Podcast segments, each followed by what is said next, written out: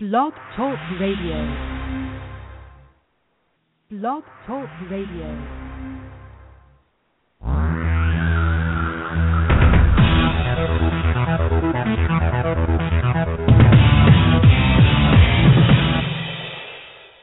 Live from Los Angeles, the Win Without Competing show with Dr. Arlene Barro, host and creator of the Right Fit Method, the key to professional and personal success. Now, let's join Dr. Arlene. Today, we are celebrating the 100th episode of the Win Without Competing show. Can Trump's brand win the White House? Ask Dr. Arlene. Politics fascinates me. It's all about branding. For many, the unique brand of Donald Trump is a puzzlement. It's perplexing, confusing, and mysterious. We have never met a presidential candidate that is a Trumpian. He truly is one of a kind. Visualize this. Have you dissected a frog in a science class? I have. I will dissect the Trump brand as if he were a frog. Then I will analyze the parts or components for you to decide whether Trump is the right fit candidate to become the Republican nominee. From my analysis of Trump's unique brand, you will learn more about creating your brand. Poll after poll indicates that the public is very angry with the politicians who are currently running our country. The dissatisfaction keeps climbing. The latest poll shows a dissatisfaction rate of 72%. This is the right time for us to evaluate non politicians for president. Trump's timing is perfect. He became a Republican presidential candidate and quickly the frontrunner. Trump presents himself as a $10 billion businessman with an entrepreneurial mindset who, as president, would run the country as if it is a for profit business. How does he communicate his message? Simply repeating the same phrases over and over. His goal? Make America great again. He selects hot buttons like illegal immigration. His solution?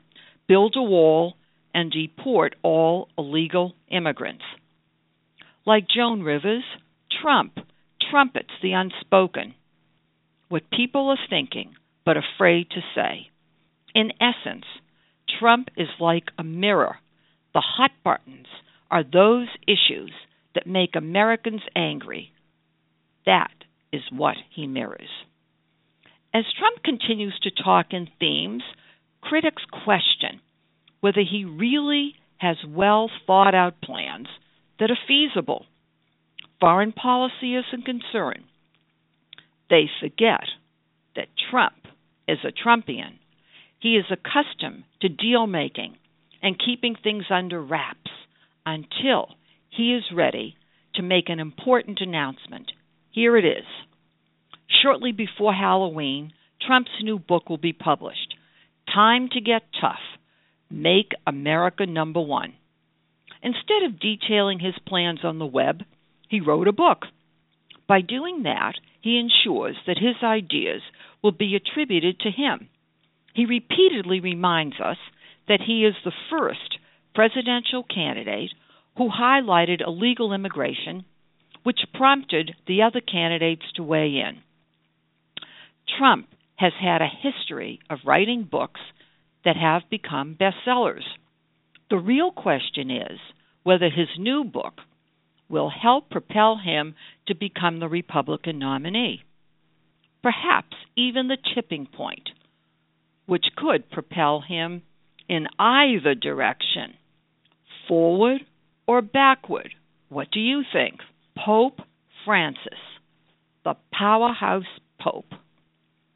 How will the power of Pope Francis impact the public's position on immigrants and refugees. During the Pope's first visit to this country, he gave a passionate speech to immigrants at Independence Hall in Philadelphia, where Abraham Lincoln signed the Declaration of Independence.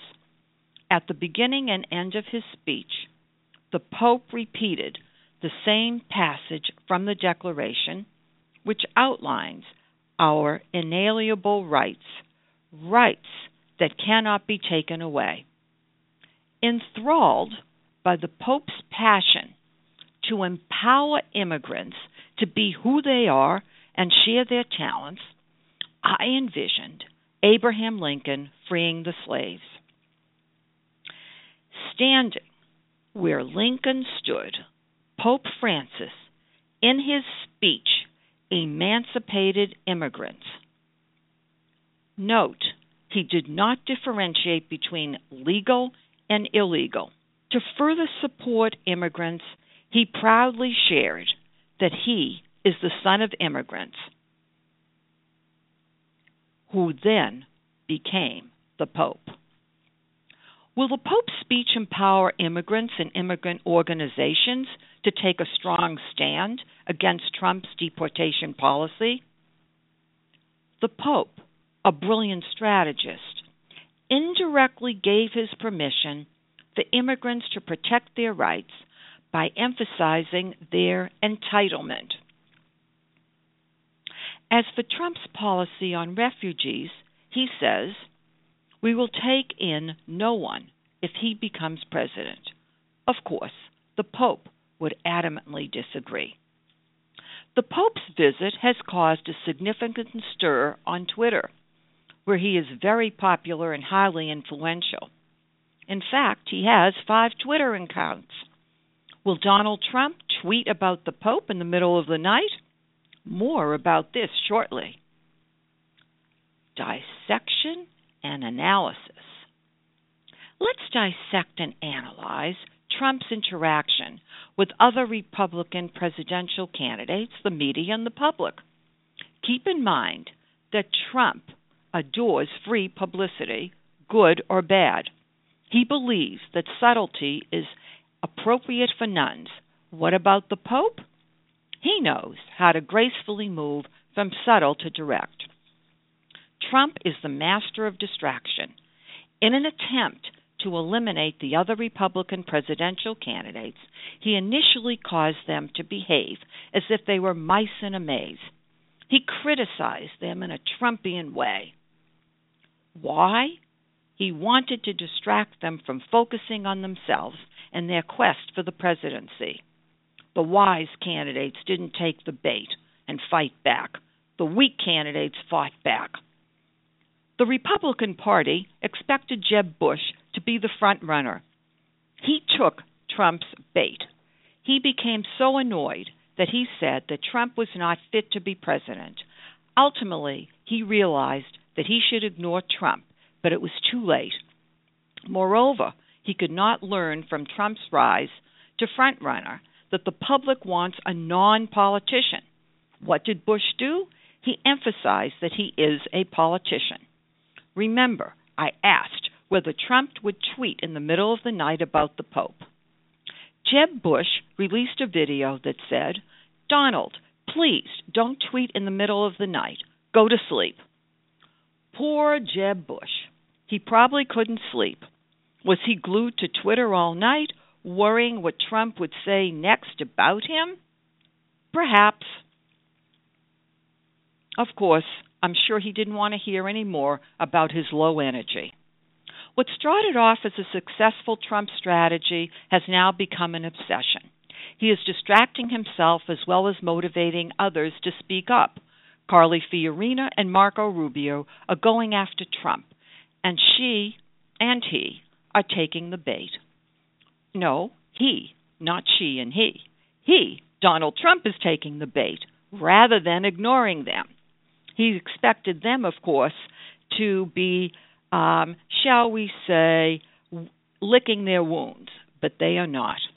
They figured out if they go after Trump, they will capture free media coverage just by riding on his coattails.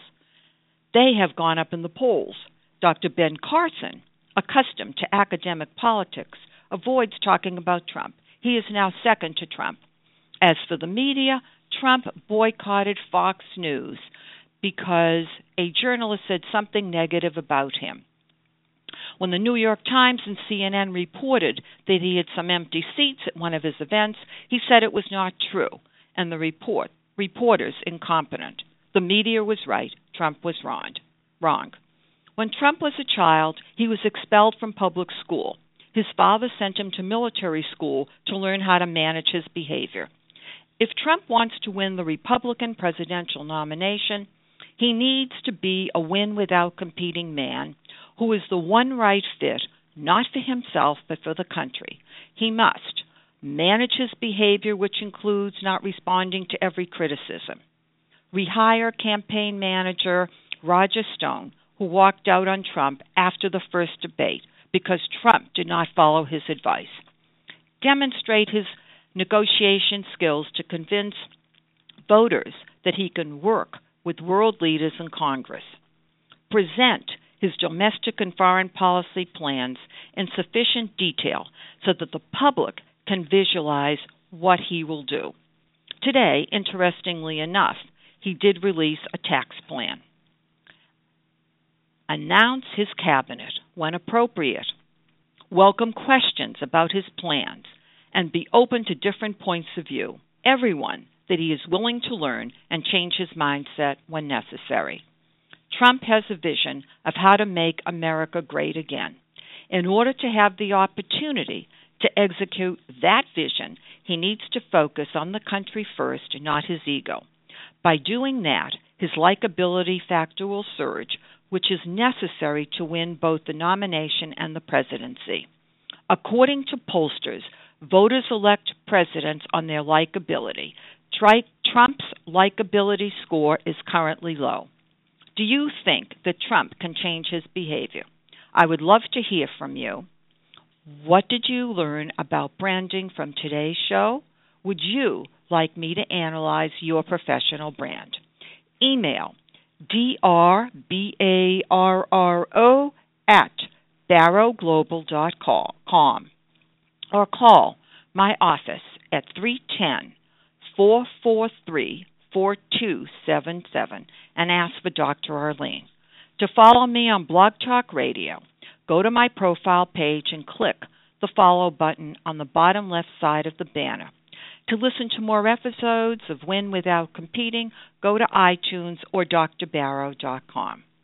To learn about my company, Barro Global Search, based in Westwood adjoining UCLA, visit barroglobal.com to read excerpts from my book, Win Without Competing, nominated for Business Book Award. Use my app, I Brand You for Hire, rate your brand zero to hire, and subscribe to my Win Without Competing blog. Visit winwithoutcompeting.com.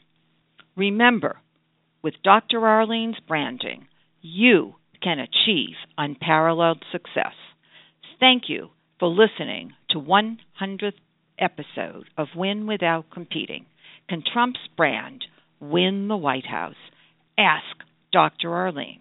Goodbye for now. This is Dr. Arlene.